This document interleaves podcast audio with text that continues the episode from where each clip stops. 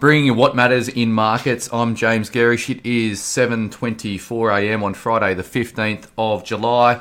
Uh, good morning uh, to you all.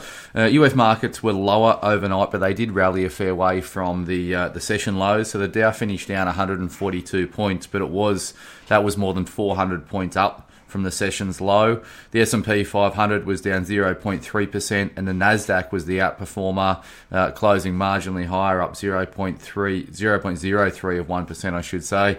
SPI futures are down 52 points this morning. Again, they were more than 50 points off their lows, but we've had some weakness across the commodity complex as well as some um, uh, the banking uh, results kicked off overnight in the US, and they were weaker than expected. So just turning to commodities, uh, as I said they were lower on US dollar strength and also concerns around the economic um, outlook uh, from a global perspective. Crude oil was um, was uh, marginally lower overnight. Gold was off 1.5%, 1708 an ounce. Copper was down 2.9%.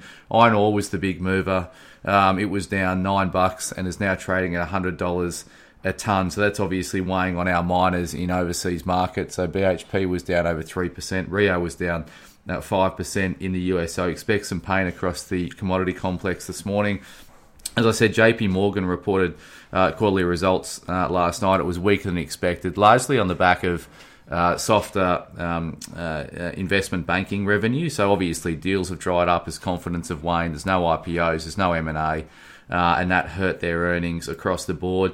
Um, from an EPS perspective, earnings per share, the market was looking for $1.57 and they printed $1.44. The stock was down 3.5% during the session and, and hit a new 52 week low. The other guys in the space also sold down on the back of that update, so Goldman's was down 3% as well in from a sector point of view, the energy stocks um, gave up recent gains, um, or gave up some some recent um, uh, recent support to close down three percent, the worst sector over in the US market on the S and P 500. So we're going to see that flow into our market today.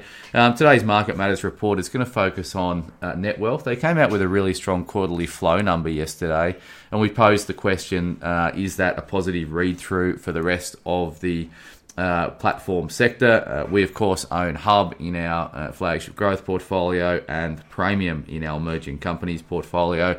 Keep an eye out for that at 9:45. And as always, thanks for starting your day with Market Matters.